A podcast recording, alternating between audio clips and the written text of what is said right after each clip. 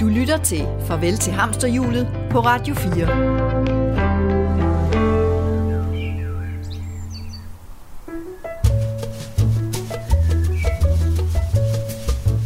Er der et andet liv end det, hvor vi pisker afsted, glemmer at være til stede og nyde det hele? Den tanke får de fleste af os nok en gang imellem, når hverdagen bliver travl og triviel, og kalenderen tager magten. Farvel til Hamsterhjulet er en programserie om nogle af de mange mennesker, som i de her år tager springet. Måske forlader de den dyre bolig i storbyen og rykker på græs. Måske tjekker de ud af en alt for lang og presset arbejdsuge. Måske tager de hul på et helt andet arbejdsliv, som giver mere mening og glæde. Vi møder nogle af dem, som har foretaget et dristigt valg og forfulgt en længsel efter mere nærvær og mere frihed. En drøm om at få pulsen ned. Det er ikke svært at drømme, men det er de færreste, som gør noget ved det. Mit navn er Dorte Søholm. Velkommen til.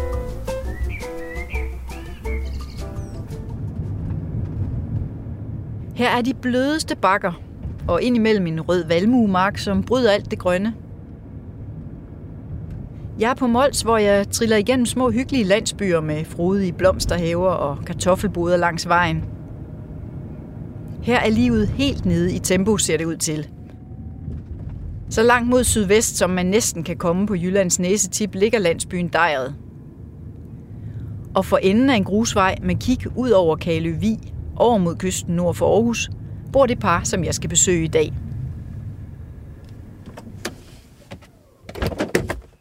Jeg hedder Liv. Jeg er 51 år og bor på Mols. Og tilflytter, har boet her nu i knap et år. Har boet inde i Aarhus altid, ellers næsten altid. Så arbejder jeg som sygeplejerske på et plejehjem på meget, meget nedsat tid. Så jeg arbejder 23 timer om ugen lige nu. Det er det, jeg laver sådan for at få penge hjem. Og så ud over det, så laver jeg rigtig, rigtig meget andet. Jeg er protestbrodøse og broderer protestbroderier i stort omfang. Og så ud af det, så passer jeg hele vores grund her, og med dyr og grøntsager. Jeg hedder Søren og er 49 år, og lever af at tage rundt i hele Danmark og underholde folk til fester med noget, der hedder Café Kølbert. Jeg er ny herude på landet, i Dejret på Mols, for jeg har egentlig altid boet i Aarhus. Og det har jeg gjort indtil sidste sommer, hvor konen og jeg fik adgang til vores nyindkøbte matrikel med udsigt og masser af land fyldt med dyr. Der er fandme mange dyr på landet. Liv Rosenqvist og Søren Hamborg bor i en gammel bindingsværksejendom, som er rummelig og moderne og lys indvendigt. Fra den store grund kan de skue langt ud over både vand og marker. Og ovenover det hele sejler glinten majestætisk. Noget ganske andet end deres gamle omgivelser. Vi lige har troet det for 3 år siden, at I sad her. Nej, måske ikke helt. Altså, vi havde jo en drøm om at få et sådan lille refugie, hvor vi kunne trække os tilbage sådan i weekend og måske lidt ferie og sådan noget, hvor vi bare lige kunne hænge ud en gang imellem. Men selvfølgelig havde vi stadigvæk vores liv inde i Aarhus C, fordi det var der pulsen var, og det var det, vi mente var det vigtigste. Men så skete der lige pludselig noget inde i vores hoveder, hvor vi tænkte, hov, nu skulle vi måske lave noget andet. Så vi trak stikket på den måde, at vi valgte at sadle om. Og så fandt jeg ud af, at jeg kom lige i tanke om, at jeg havde en gammel sygeplejeuddannelse, som jeg måske kunne drage nyt af. Så tog jeg ned på det lokale plejehjem og spurgte, om jeg lige måtte komme ned og støve min sygeplejeuddannelse af. Og det sagde de ja til. Og det var jeg rigtig, rigtig glad for, den måde, de tog imod mig på. Og i det hele taget, hvordan folk de har taget imod os herude på Mols. Men de tog imod mig, og så fik jeg blod på tanden med at arbejde som sygeplejerske. Og det er faktisk rigtig, rigtig fedt. Så det gør du nu? Ja, så nu arbejder jeg som sygeplejerske. Nedsat tid, meget, meget nedsat tid. Så jeg arbejder det, der svarer til halv tid, ikke? Altså sådan 22-23 timer om ugen. Hvordan var dit arbejdsliv før? Jeg var selvstændig og havde en legetøjsbutik inde i Aarhus. Børnenes Magasin, hvor jeg knoklede røven ud af bukserne, mildt sagt. Altså, jeg arbejdede virkelig, virkelig meget og havde virkelig en fantastisk tid der. Den valgte jeg at sælge på et tidspunkt, og så fik jeg arbejde i et jobcenter som virksomhedskonsulent. Fordi jeg tænkte, nu vil jeg tilbage ud i noget, som gav lidt mere udfordring for hjernen, og hvor jeg kunne gøre en forskel for folk på kanten af det danske arbejdsmarked. Men det var jo så noget helt andet. Det var noget helt, helt andet. Og jeg kan hele tiden sige, at det var ikke den helt rigtige hylde, jeg var havnet på, fordi at det kommunale system gav ikke så meget plads til min tankegang og mit menneskesyn. Så derfor så droppede jeg det. De har fået lidt for meget under forretten. Ja, så er der også mere at holde igen. Hvad med dem? De ligner en, der er vant til alkohol. Livsmand Søren var og er fortsat ansat hos den aarhusianske underholdningsvirksomhed Café Kølbert. Et serveringsteater, hvor tjenerne efter eget udsagn er uforskammet høflige. De serverer og fornærmer og driller samtidig gæsterne, som morer sig kongeligt. De siger bare stop, ikke også? Nej, det er svært at sige stop, når det er gratis. Det må jeg sige. Søren er den, som står for det administrative hos teatertjenerne. En del af arbejdet kan han udføre hjemme i stuen på Mols, og så trækker han også samtidig i tjenertøjet og tager med i marken med sin figur, hr. Hamborg. Bare held på. Ja, tænkte jeg nok. Vi boede jo tæt på skole og på arbejde, og jeg har kontor rundt om hjørnet, og vi havde butik nede i Latinerkvarteret. Så du har 2 minutter på arbejde. Man kunne handle ind på hver det gadehjørne, og vi havde et kæmpe netværk, som vi opbyggede gennem flere år. Altså både med folk i gaden og i forretningslivet i Latinerkvarteret. Så det var meget et byliv, og hvor man handlede ind, når man gik hjem eller noget. Men hvad var der så i vejen med det? Jamen, der var ikke. Det var også rigtig fedt på nogle områder, men det krævede så også bare, at vi blev nødt til at arbejde helt vanvittigt, og specielt Liv. Hun arbejdede jo op mod 90 timer om ugen, hvilket lyder fuldstændig vanvittigt, men sandt. Det endte jo faktisk med, at vi nærmest kun sov sammen, og så sovs vi måske lige en gang imellem i løbet af dagen. Men det blev virkelig et arbejdsfællesskab. Og det kan kæresteforhold og parforhold og sådan noget, det kan de altså ikke holde til heller. Og heller ikke børn. Altså, vi ville også gerne se dem og være sammen med dem. Så der skulle i hvert fald ske noget. Altså, vi ville lave noget sammen. Vi gad ikke kun at gå og glæde os til, at nu har vi fri i 14 dage i juli. Men hvorfor arbejdede I så meget? Jamen, det var for at få til at hænge sammen med vores fine, dejlige byhus, Jørgaderne. Og bil og alt muligt. Altså, ja, det ved jeg ikke. Vi har måske spillet os lidt op i et hjørne og prøvet at få realiseret vores drømme. Og en af de drømme var at have en forretning.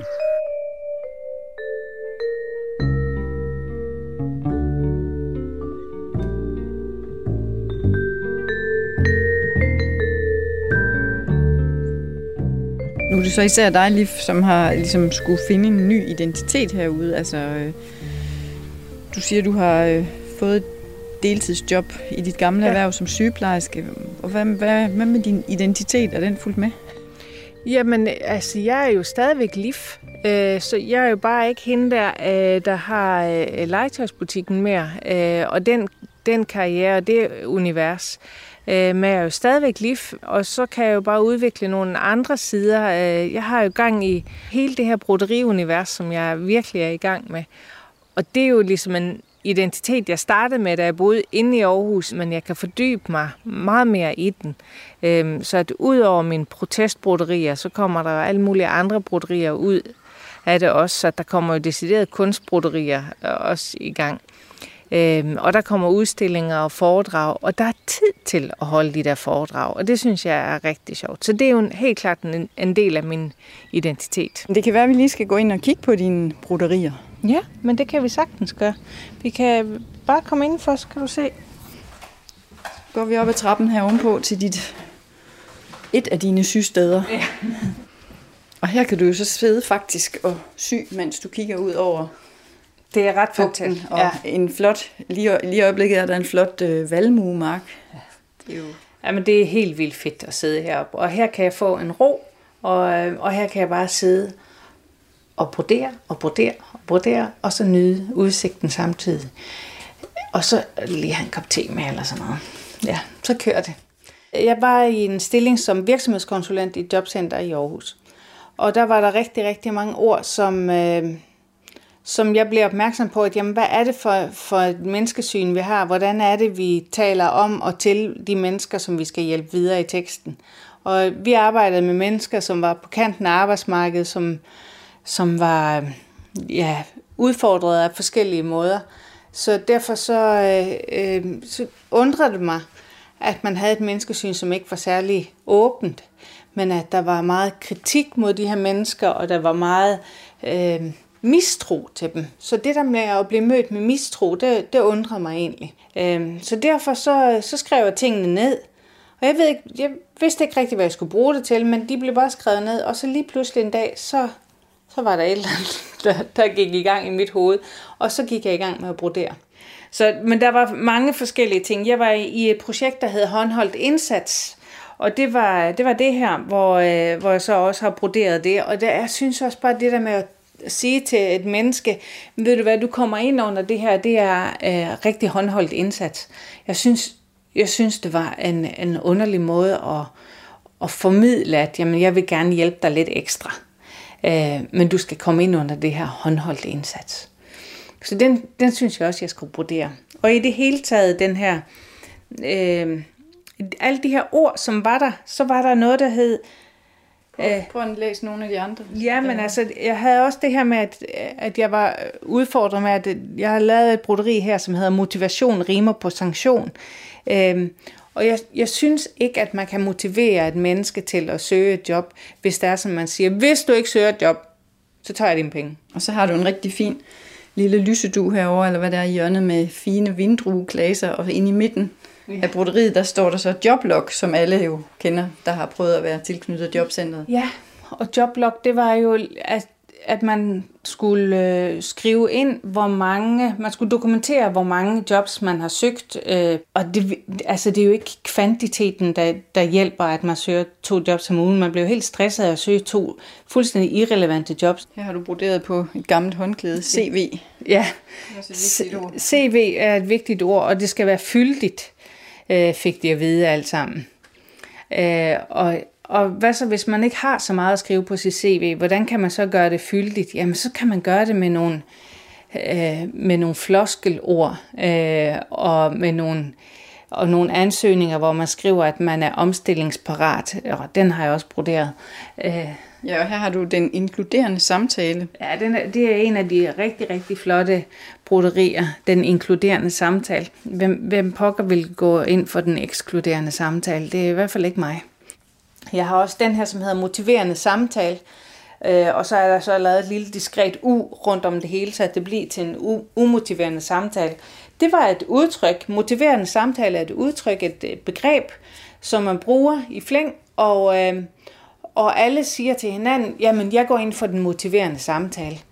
Ja, altså umiddelbart så synes jeg da også, det lyder rigtig, rigtig godt, at man går ind for den motiverende samtale, men hvem pokker vil gå ind for en umotiverende samtale? Det kan jeg ikke rigtig se. Så du sådan prøver på ligesom at få os til at læse de her ord med nogle andre øjne, eller høre, hvad de egentlig indebærer. Ja, hvad er det egentlig indebærer? Hvad er det, vi egentlig vil med det? Fordi at ord kan jo bare være ord, som vi kan klappe hinanden på ryggen og sige, ja, det synes jeg også. Hvad er det dummeste ord, du har stødt på i jobcenterverdenen? Det er sanktioner. Sanktioner og måltal. Måltal har jeg også lavet et broderi, der hedder, fordi alt sammen, det bliver lavet i måltal. Og man kan ikke putte bløde værdier ind i et Excel-ark. Det kan ikke lade sig gøre. Og jeg kan mærke på min stemme nu, jeg bliver sådan der helt aggressiv, når jeg siger det. Men altså, de der måltal, vi skulle bruge måltal til alt muligt. Jamen, hvor mange man havde fået job, og hvor mange der havde været på det ene kursus, eller på ditten og datten. Jamen, det er vel egentlig ikke det drejer sig om. Det er at sørge for, at de her mennesker, de kan komme videre i deres liv. Og hvor mange man får i job, ja, det kan se fint ud på et stykke papir, eller i et Excel-ark. Men hvad sker der så, når de 3 måneder efter mister deres job igen, fordi det viste sig, at det var det helt forkerte match? Fordi at det, der har været mest vigtigt, det var, at jeg som virksomhedskonsulent fik en streg, for at jeg havde opfyldt de måltal, der var på mig, og ikke at jeg har fundet det helt rigtige job til det her menneske. Broderierne med ord fra jobcenterverdenen er i øjeblikket udstillet på Greve Museum. Det er et værk, som Liv har broderet de sidste punktum til. Men nålen ligger ikke stille. Nye værker vokser frem mellem hænderne på den flittige brodøse. Men så var der jo stadigvæk ord i mit hoved, som trængte til at blive broderet. Blandt andet, jeg kan lige tage den her for eksempel, som lige pludselig blev et ord, som vi alle sammen brugte, persondataforordningen. Den er så broderet på en sådan fin gammel lysdug, eller sådan en lille blomsterdug, som jeg har fundet i de lokale genbrugsbutikker. Og det er det, hele konceptet går ud på. Det er, at jeg bruger gamle duer og pudevår og sådan noget. Og så også brugt garn, som jeg finder i genbrugsbutikker. Og så tilføjer du de der ord, som er sådan fuldstændig anderledes end det univers, som mormors dækkeserviet. Fine dækkeservietter eller lysstue, eller hvad det nu kan være. Og det kan være ord, som dukker op, og det, lige pludselig så kom det der persondataforordning, så blev det jo ligesom et ord, som vi alle sammen skulle forholde os til. Så er det sådan pyntestykker, eller er det noget, man hænger op? Eller det er hvad? Noget, man hænger op, eller noget, man giver videre til for at gøre opmærksom på nogle ting. Så efterhånden, så er jeg lige begyndt at sælge nogle af dem, fordi at det har været en del af mig jo. Men så er jeg så ud over det, så er jeg så også begyndt at brodere lidt mere, ja, men stadigvæk noget provokativt, eller vi kalder jo os protestbrodøser, men stadigvæk noget i det univers, men så uden tekster. Så det har vi her, så er der nogle bluser, også fra genbrugsbutikker, med bryster i forskellige størrelser, som er broderet på. Så der er broderet sådan konturerne af bryster uden på skjorterne? Ja. Så for at vise mangfoldigheden, hvor forskellige vi er. Og her har vi også et par genbrugsbukser, som har fået et lille broderi på sig, sådan lidt diskret livmor, der er sat på her. Der er broderet sådan en rød og lilla livmor, der breder sig hen over skridtet på de der cowboybukser her. Ja. Så der sker lidt forskellige ting, og her har vi en mega stor tissemand, der så kommer ned af det ene bukseben her. Jeg synes, det er rigtig sjovt at bruge broderiet som udtryksform. Havde du broderet før? Eller? Nej, jeg har aldrig været i det der broderiunivers. Jeg har lavet nogle enkelte ting, men min farmor, hun var stofkunstner, og jeg har arvet noget af hendes garn, og det har egentlig bare hængt og bare været der. Og så lige pludselig så fandt jeg ud af, at det kunne faktisk være sjovt at arbejde videre med det. Så det har jeg gjort. Så jeg har sådan nogle små steder rundt omkring i mit hjem, hvor der er broderier.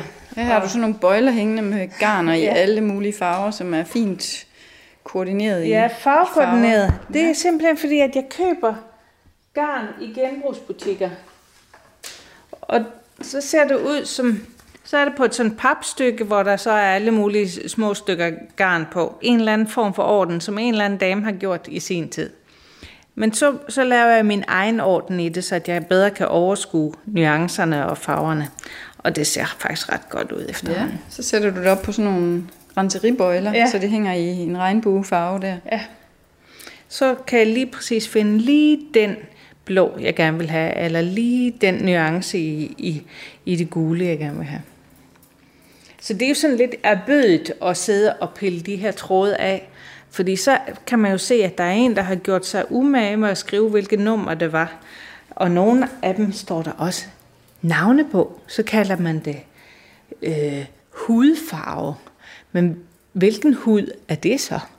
Der var også en, hvor der stod nærebrun på. Og den har jeg jo gemt, fordi det er jo ganske politisk ukorrekt nu her. Men det var det jo ikke dengang. Det var jo ikke for at være racistisk.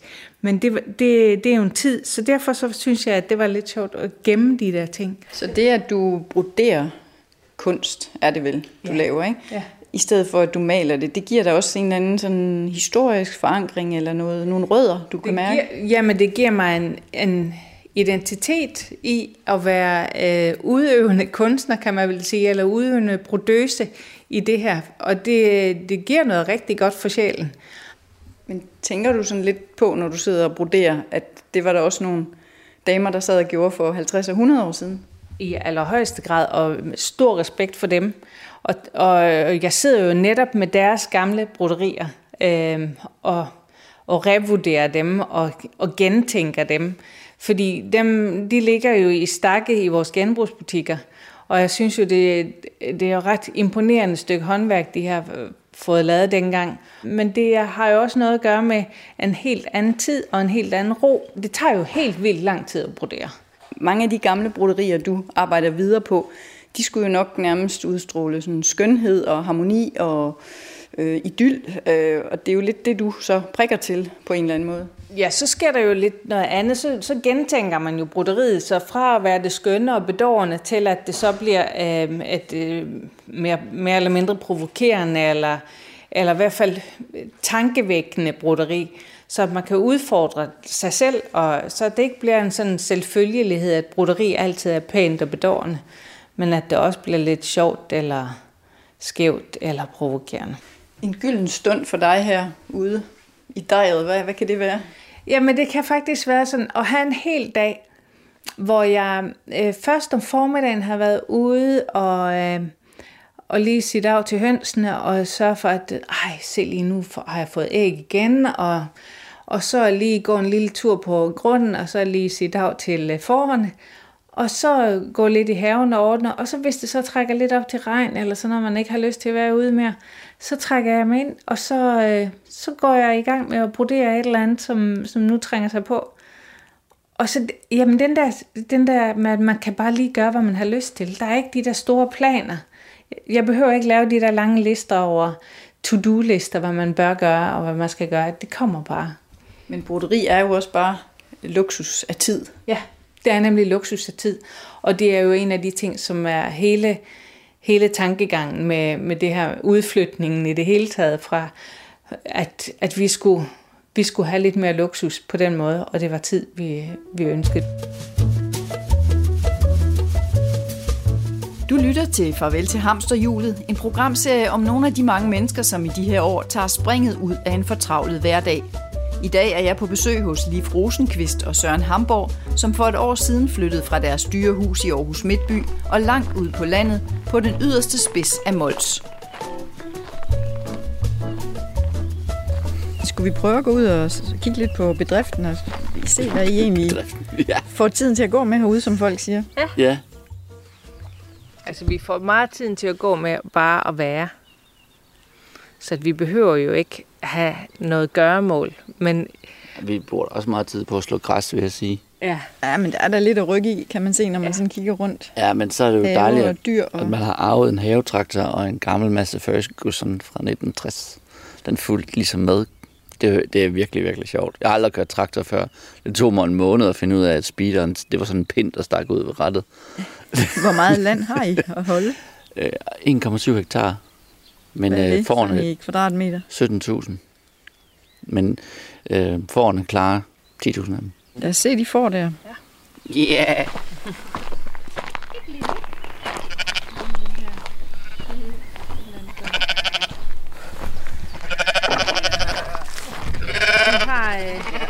Seks får og en vædder, og så har vi fået 11 lam.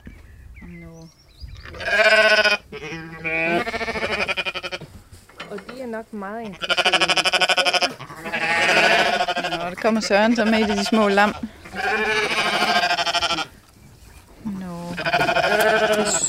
Og det er sorte får, kan jeg sige. De er meget fine. Ja, det er sort-grå. Ja, de har sorte hoveder og ben, og så er de sådan en grå krop.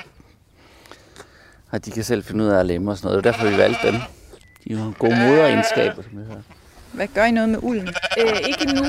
Den uld, som blev klippet af, den var ikke god nok til at kunne bruge til at lave garn og sådan noget af. Men så har jeg brugt dem i bedene, fordi at, der kan man også bruge uld. Så i alle grøntsagsbedene, så ligger der uld nu.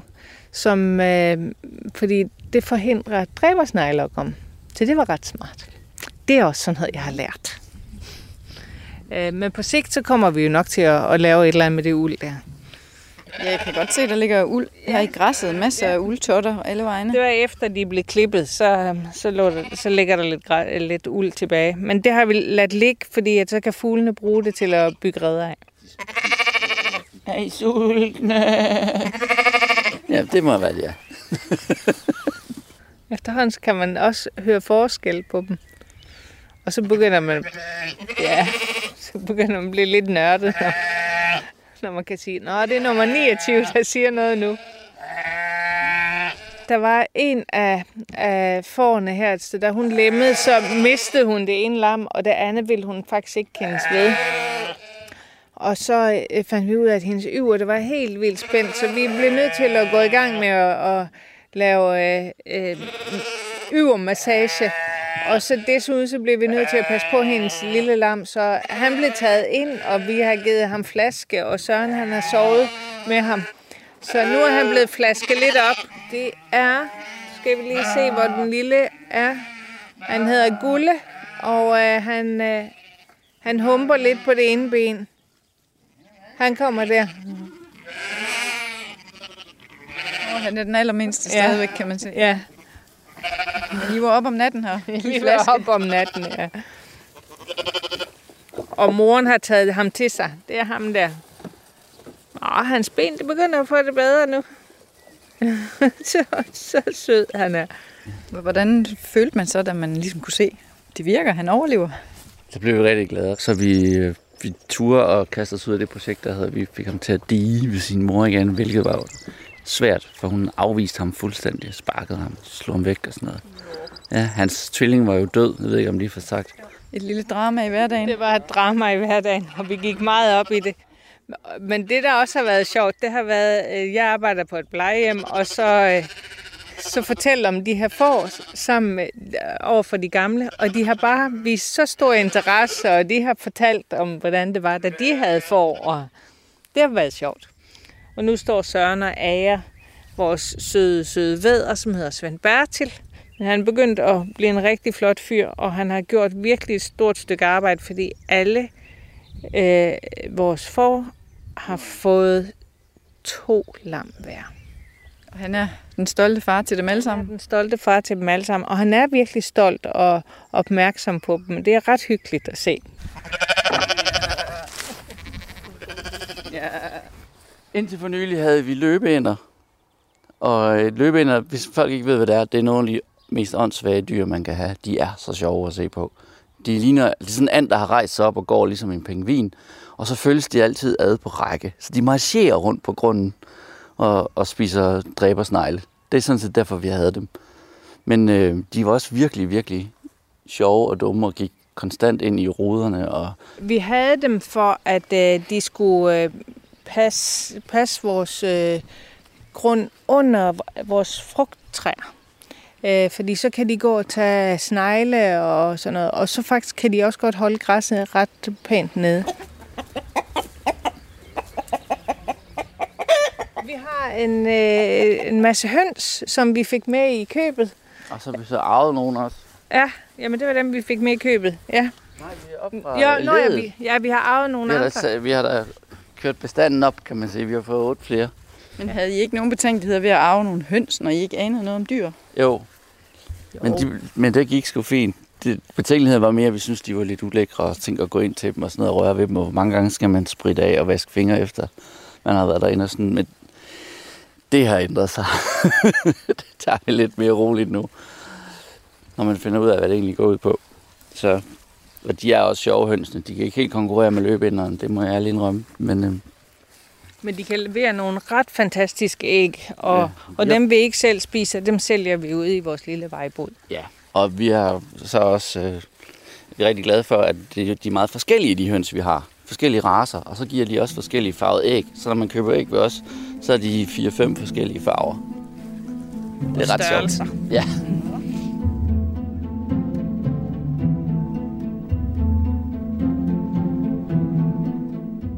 Var det alderen, der spillede ind, eller hvad var det, der skete? Nej, jeg tror, jeg tror ikke, det var en enkelt ting, der skete. Jeg tror egentlig mere, det var, at vi modnedes til en ny tilværelse. Altså, der skete jo noget med, vi har 3 børn, så Så var der en, der var flyttet hjemmefra, og så var der en anden en, der var ved at flytte hjemmefra, og så var der en, der skulle på efterskole og sådan noget. Så kunne man jo sådan begynde at tænke på, jamen så var det ikke dem, der skulle være i fokus så meget mere. Og hvad kunne vi putte i vores liv også ud over det? Fordi at, altså, selvfølgelig, når man har børn, så er det meget dem, der er omdrejningspunkter, og det har været super, super fedt. Samtidig med, at vi så har arbejdet begge to rimelig meget, ikke? Men så var det muligheden for at kunne sadle om og tænke nyt rent praktisk også, ikke? Og så det der arbejde, jeg havde i det der jobcenter, det gjorde jo også, at jeg begyndte at stille spørgsmål til, jamen hvad er det egentlig, mit arbejdsliv skal gå ud på? Og er det mit arbejde i sig selv, der skal være min identitet, eller kan jeg finde min identitet et andet sted, i stedet for karriere og virksomhed og ting og sager? Og det, der havde vi nogle fede snak om, at det var måske ikke det, der var det vigtigste, men at det var det nære og det med at bare have det fedt selv. Og at man ikke bare kun så frem til, at der var ferie eller fritid, men at man faktisk nød hverdagen mere, end bare at man glædede sig til, at man skulle holde fri. Hverdagen skulle være vigtig. Hverdagen skulle være der, hvor vi også fik energi. Så at man ikke bare var helt udtappet og kun skulle samle energi, når man havde fri. Men at man ligesom, at vi havde et godt energiniveau altid. Og at vi havde fællesskabet. At vi var der sammen. Fordi vi har jo valgt hinanden og skulle leve sammen. Og ikke i to parallelle liv, som kun lige skulle afstemme kalender en gang imellem, ikke? Og det fandt vi ud af, at det blev vi nødt til at gøre noget ved. Jamen, jeg vil stadigvæk være vores liv. Du kommer til at lyde, som om vi bare går rundt med hinanden i hånden dagen lang. Sådan er det jo slet ikke. Altså, vi laver jo alt muligt hver især. Men der er plads og rum til at stadigvæk dyrke kærligheden. Yeah. Og børnene også. Og børnene er jo så flyttet hjemmefra. 2 af dem i hvert fald. Dem er vi også begyndt at snakke meget bedre med. Det er simpelthen fantastisk. Altså, vi snakker meget mere i telefon med dem, og når de er her, og det er de tit, så hjælper de med på en helt naturlig måde. Altså, skal jeg ikke lige bygge det der bedemor, som du har snakket om? Ja. Og så står Victor og knokler løs med sådan nogle store kampesten, jeg ved ikke hvor lang tid. Nå, jeg skal lige nå bussen, jeg kommer først i overmorgen og går videre. Og så. Det er vildt fedt. Og så får man også nogle andre snakke end før, hvor vi havde så travlt med at nå det hele. Og få enderne til at hænge sammen også. Men er det så, fordi I bor billigere her? Eller hvorfor er det, at det var faktisk nødvendigt at flytte? Ja. Ja, vi bor noget billigere her, end vi gjorde inde i Jørgaderne. For det krævede forvejen meget af os at finde et sted, hvor vi overhovedet kunne være 5 mennesker. Og så derfor måtte vi købe noget værre lort, som var en ruin faktisk. Altså, hvis kommunen havde set det, så havde de rykket det ned. Det kan jeg love dig. Men det fik vi sat i stand. Men det har så selvfølgelig også kostet mange penge, så vi havde et megalån, som vi så er fri for nu. Nu har vi ikke engang halvt så meget i lån. Og det giver jo også en helt anden frihed til at vælge, hvornår man vil arbejde og hvor meget. Ja, og lige præcis den økonomiske frihed, det gør jo, at vi kan følge nogle af de andre drømme, vi også har, som ikke sørger for, at vi får nogle penge i kassen, men at man kan lave nogle ting, som bare er, at man lever. Og det er filme sjovt. Og så kan vi jo også være lidt selvforsynende. I hvert fald sætte ud til, at vi er selvforsynende med persille lige nu. Og måske også med tomater. Så små skridt og æg er vi også. Ja, for jeg kan da høre nogle høns. Ja. Ja. En af de ting, jeg gør en del i, det er jo at luge. Og derfor så har vi den her. Så handskerne på og en klo i hånden, så er vi rigtig langt. Vi kan tage en af de gode herovre. Her er der ret meget, som skal fikses, inden jeg skal have sat de sidste gulerødder, nemlig.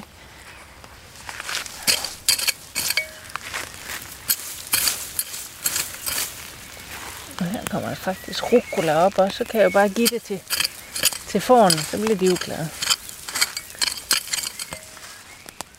Det dufter også meget godt en gang imellem. Hvad sagde familie og venner til det, der I sådan ligesom besluttede at trække stikket fra Aarhus Midtby? Der var mange, der ikke sagde noget, som bare smilte lidt, og de tænkte måske, at de må være desperate, eller det må... Der var mange, der vidste, at vi havde gang i et projekt med at finde steder at bo herude, eller ikke bo herude, og kunne opholde sig herude, men at vi ligefrem skulle bo herude, det ved jeg ikke. Nogle af dem kom som chok for, og min mor kunne slet ikke forstå det. Altså hun var helt... Nok mest fordi vi havde brugt så meget energi på at gøre det hus i stand i Jørgaderne. Men da hun først kom ud og så det, og de næste par gange hun besøgte os, så giver det fuldstændig mening. Nu de faktisk, mine forældre, de er midt i 70'erne, de begyndte at opsøge os uden at ringe først. Det synes jeg sket før. Det er aldrig nogensinde sket. Det er, og man skal booke i kalenderen og ringe inden og sådan noget, som man jo gør. De dukkede simpelthen op. Også under corona. Altså, de holdt afstand og sådan noget, men de skulle lige ud og se, hvad vi havde gang i. De synes, det er enormt spændende. Og hvad med jeres børn? Ja, altså, vi har jo 3 børn, og de... Victor på 24, han synes, det er fedt at komme herud og være en del af det, men han kunne ikke tænke sig at bo herude. Han har sit liv inde i Aarhus, men han nyder virkelig, virkelig at komme herud. Og Oskar på 22, han nyder også at være herude, og han kan mække med nogle ting. Han er sådan, ligesom, elsker at mække med motorer og dimser, og det er der plads til. Og så er der jo sådan en anden på 17 nu, som synes, at det var altså lige langt nok væk. Til at starte med, synes hun det.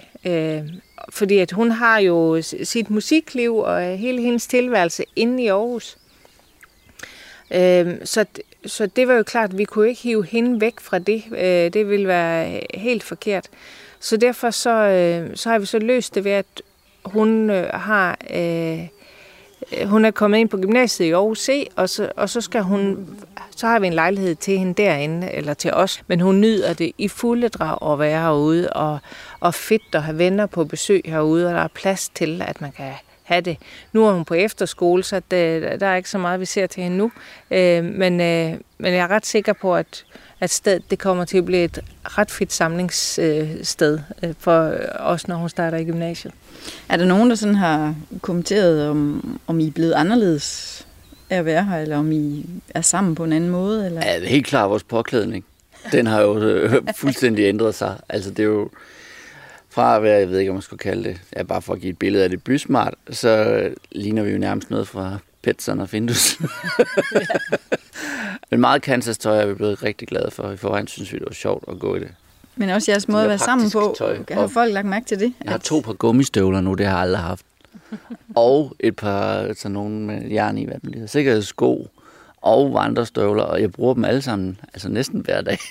Jeg bruger dem hele tiden. Ja, men det der med, om andre har bemærket det. Jeg havde lige besøg af min kære onkel forleden dag, og så siger han, hold nu op, Liv. Altså, man kan ikke sige andet end, at når I laver noget, så går I all in. Fordi at det der med at bo på Stenbroen, og så lige pludselig bo herude, han var simpelthen helt... Han faldt lidt bagover, at jamen, altså, hvad ved du om at dyrke grøntsager? Hvad ved du om at holde får? Hvad ved du om at have høns? Og forresten, var du ikke bange for sådan nogle flyvende kræ der? Jo, det er en rigtig nok. Og, jo, nej, jeg ved faktisk ikke særlig meget om det. Og, men det, altså, jeg har ikke prøvet det før, så det skal nok gå godt. Altså, det er lidt det der med, at jamen, ambitionerne behøver jo ikke være høje, bare fordi man har det, men det er jo en succes. Altså lige det, jeg sagde før med, at jamen, det er en succes, at vi kan blive selvforsynende med persille. Og så skal vi bare nyde det, at wow, vi er fuldstændig selvforsynende med persille. Men skal vi ikke begynde at dyrke noget andet, skat? Også, altså purløg, tror jeg da også, ja. Vi kunne bruge. Ja, det kunne. Og måske kartofler. Ja, ja. Så vi er blevet kartoffelavlere for første gang i vores liv. Så nu har vi 3 rækker kartofler. Nå, men nu sagde I bare før, at I havde fået sådan en helt anden måde at være sammen på os. Altså, tænker, lægger andre mennesker også mærke til, at I er blevet bedre mennesker, er I mere harmoniske, er I mere afslappet? Jeg tror ikke, vi kunne blive, men... Jeg tror meget det der med... Vi har tid. Ja, vi har tid, og folk de siger netop det der med, at jamen, I er der havnet det rigtige sted, og det var da det rigtige valg for jer. Altså det er der flere, der sådan siger sådan, sådan uden at vi egentlig spørger til at deres holdning. Ja, og Søren, er det ikke svært for dig at være herude? Du ligger inde i Jørgaderne. Hvad får du tiden til at gå med? Savner du det? Og sådan, nej, jeg tænker overhovedet ikke på det, når jeg er herude. Er der ikke noget, der har været svært? Nu sidder I her og maler sådan et rosenrødt billede af det hele. Har der ikke været noget, der har været svært, sådan ved at falde til her? Eller nej, altså vi havde sådan lidt... Man har boet her i 7 generationer for at blive accepteret. Nej, tværtimod. De var enormt nysgerrige, de andre, der bor her i landsbyen, og kom forbi og sagde goddag, og måske bare vinkede først ude fra vejen, eller sådan, men... og vi er heller ikke sådan decideret lukkede mennesker, vi er meget udadvendt også, synes jeg. Så vi besluttede os ret hurtigt for at holde sådan en velkomstkaffe. Så vi satte en seddel op i hovedgaden og skrev på Facebook, der er kaffe på fredag klokken 3, og alle var velkomne. Vi godt lige, sådan, så de kunne se, hvem det var, der var flyttet ind. Og vi anede ikke, om der kom 5 eller 25, ikke? Der kom jo 45-50 mennesker, de sidste gik først, da det blev så mørkt, vi ikke kunne sidde ude. Det var fuldstændig vanvittigt. Og helt vildt fedt. Og folk, det var... de kom med små gaver og ting, de selv havde lavet, og små anekdoter om, hvad det var for en by, og hvad det er for et hus, vi har købt, og hvad det var for nogle mennesker, der var rundt omkring. Og altså, hold nu op, hvor er vi bare blevet modtaget fint. Ja. Altså. Og fantastiske typer, der er herude. Ja. Man ser dem måske også, hinanden lidt tydeligere, når der ikke er så mange. Og man kommer jo til at snakke med flere, så man måske ikke lige vil henvende sig til, hvis man, når man bor inde i byen. Hej. Selvom det nærmest er ved verdens ende, Søren og Livs hus ligger, får de altid solgt deres æg ved selvbetjeningsboden ude ved grusvejen. Og på en eller anden måde er der også nu opstået en sammenstimlen af 3 naboer, som får en snak herude. Den ene er Flemming, som bor overfor. Han bliver kaldt motorviskeren herude. For det er selv det, som flot udlærte mekanikere ikke kan finde ud af, det kan han få til at køre. Han kan et eller andet med motorer. Det må være dejligt. Det skal jeg da huske. Ja. Så har du også været inde og kigge på Sørens gamle traktor, eller? Ja, hans gamle traktor. Jamen, den har jeg også justeret på og skruet i. Så ja. Ikke kun traktoren. Og havetraktoren også. Jeg står og hele ikke kan finde ud af det. Ja, jeg er ikke lige så god til motorer, så er det fandme fedt at have sådan en nabo som Flemming. Det er godt nok, kan de... Lidt benzin og lidt, så kører skidtet. Jeg bor her snart 30 år jo. Hvad siger du til alle de her mennesker, der vælter ud inden for Aarhus og gerne vil bo herude? Ja, det er vi jo ikke så meget for jo. Nu skulle du bare være... Ej, det er så meget godt. Det kommer noget frisk liv i hovedet. Frisk blod. Vi er altid, vi tager lidt skeptisk imod dem, ikke også? Men så når de ligesom viser, hvad de indeholder, så bliver de jo... Så bliver de jo omfavnet, hvis de er ordentlige. Hvis de opfører sig. Ja. Men for 10 år siden, var der da sådan lidt mere stille herude? Eller? Der var meget mere stille. I dag der er det jo sådan en, hvad skal man sige, det er jo, ja, ligesom alle andre steder, ikke også, der bliver rigtig meget liv, men på en måde, så er det jo godt nok. Så, jo. På en måde er det godt nok, siger du. Er det træls på en anden måde, eller hvad? Ja, altså hvis de kommer alt for mange turister, ikke? Så er det jo hverken til at komme den ene eller anden vej. Både i Brugsen, så skal man jo over alle muren. Det er da ikke engang løgn. Så bliver man nødt til at køre til Vrindersand ind, ikke? Eller et andet sted. Fordi at man ikke gider at stå i kø. Men sådan er det jo.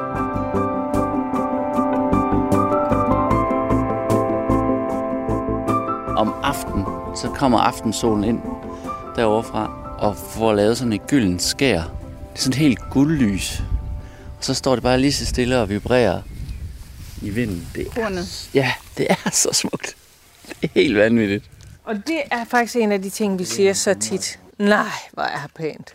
Og det er sådan lidt pinligt, at vi sådan bliver ved med at sige det. Men der er der virkelig pænt. Ja. Jamen, så det sker også det, at vi sidder og har en voksne samtale omkring aftensmaden, og så råber Søren op, stop, kig. Og så er det så et eller andet, fordi det er flot udenfor, så himlen den er smuk, eller vandet det er flot, eller der kommer en glente flyvende henover, som giver en skygge over aftensmaden. Det er helt vildt. Ja. Det er faktisk fantastisk. Og det er faktisk ret sjovt at opleve sin mand på en helt anden måde. Vi har hængt ud sammen i 30 år, og så lige pludselig, så har han puttet nogle andre værdier, som jeg slet ikke vidste, han havde. Altså, at han faktisk synes, det er sjovt at sætte sig ind i, hvad får de skal have at spise, eller at gå ud og snakke om, med stolthed i stemmen om alle de fine høns, han har. Og nu kommer han gående der i gummistøvler og stråhat. Ja. Hvad laver du? Jeg slæber 280 kilo korn ind i stallen. Det er foder til lammene og fårene. Og også lidt til hønsene. Her har du så din havetraktor stående også. Ja. Som også er en ny ting i dit liv. Det må man sige, det havde jeg ikke lige drømt om. Og slet ikke brug for i Jørgaderne, hvor vi havde 50 kvadratmeter gårdhave. Men den luksus, I ligesom har fået her, ja. Altså at I har tid, altså sætter I jer sådan i haven og bare glor ud over udsigten, kigger? Ja, så sætter vi os og snakker om et eller andet, eller noget, vi skal fikse, ja. Men der er rigtig mange fugle. Helt vildt mange fugle. Så nu er jeg begyndt at følge med. Det har jeg overhovedet ikke tænkt på, at jeg skulle nogensinde følge med i, hvad for nogle fugle, der ligner jer omkring en. Men glenten, den er jo helt vanvittig stor. Så den, ja. Ja, du er også blevet lidt en gammel mand, når du sidder og kigger på fugle. Jeg har også fået en kikkert. Ja, på fugle. Men det var vel også det, der var meningen lidt. Så det, jeg skulle blive ældre. Ja, og at du kan holde lidt små foredrag som en gammel mand omkring fugle og deres fjerdragt. Men ja, det er sgu meget sjovt. Så kan du få lov til at sylte. Ja, nemlig så sylter jeg. Ja.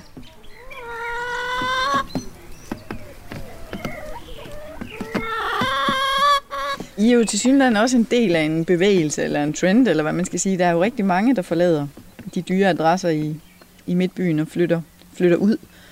Og der er også mange her på Mols. Altså, hvad skyldes det, tror jeg?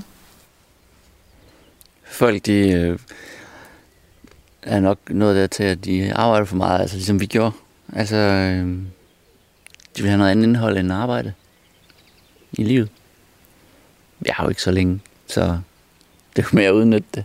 Og jeg tror, at der er rigtig mange, der har fundet ud af, at det der med at knokle så meget for at få de rigtige lysestager, eller den rigtige vase og kunne lægge det på Instagram, hele det der, det har egentlig bare været en kulisse, som man har været en del af, som vi måske ikke har følt sådan helt ind i hjertet, at det skulle være os, der var der.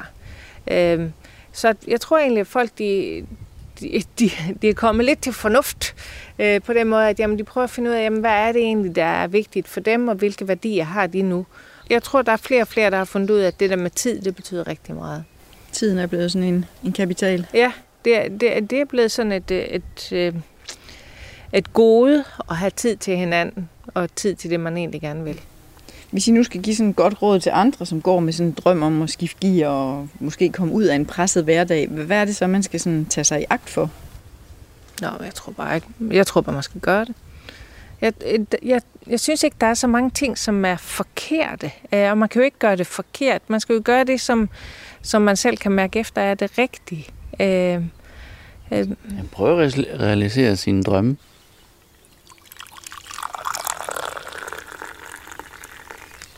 Lige lidt til.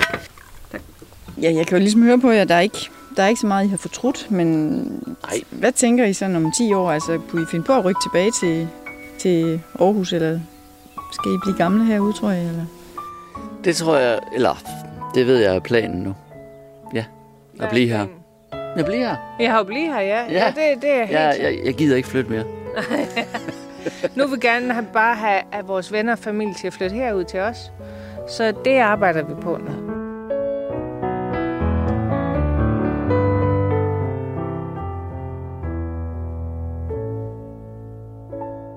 Du har lyttet til Farvel til Hamsterhjulet, en programserie om nogle af de mange mennesker, som i de her år tager springet ud af en fortravlet hverdag. I dag mødte jeg Liv Rosenqvist og Søren Hamborg, som for et år siden flyttede fra Aarhus Midtby til Dejret på Mols. Mit navn er Dorte Søholm, og jeg stod for tilrettelæggelsen. Tak fordi du lyttede med.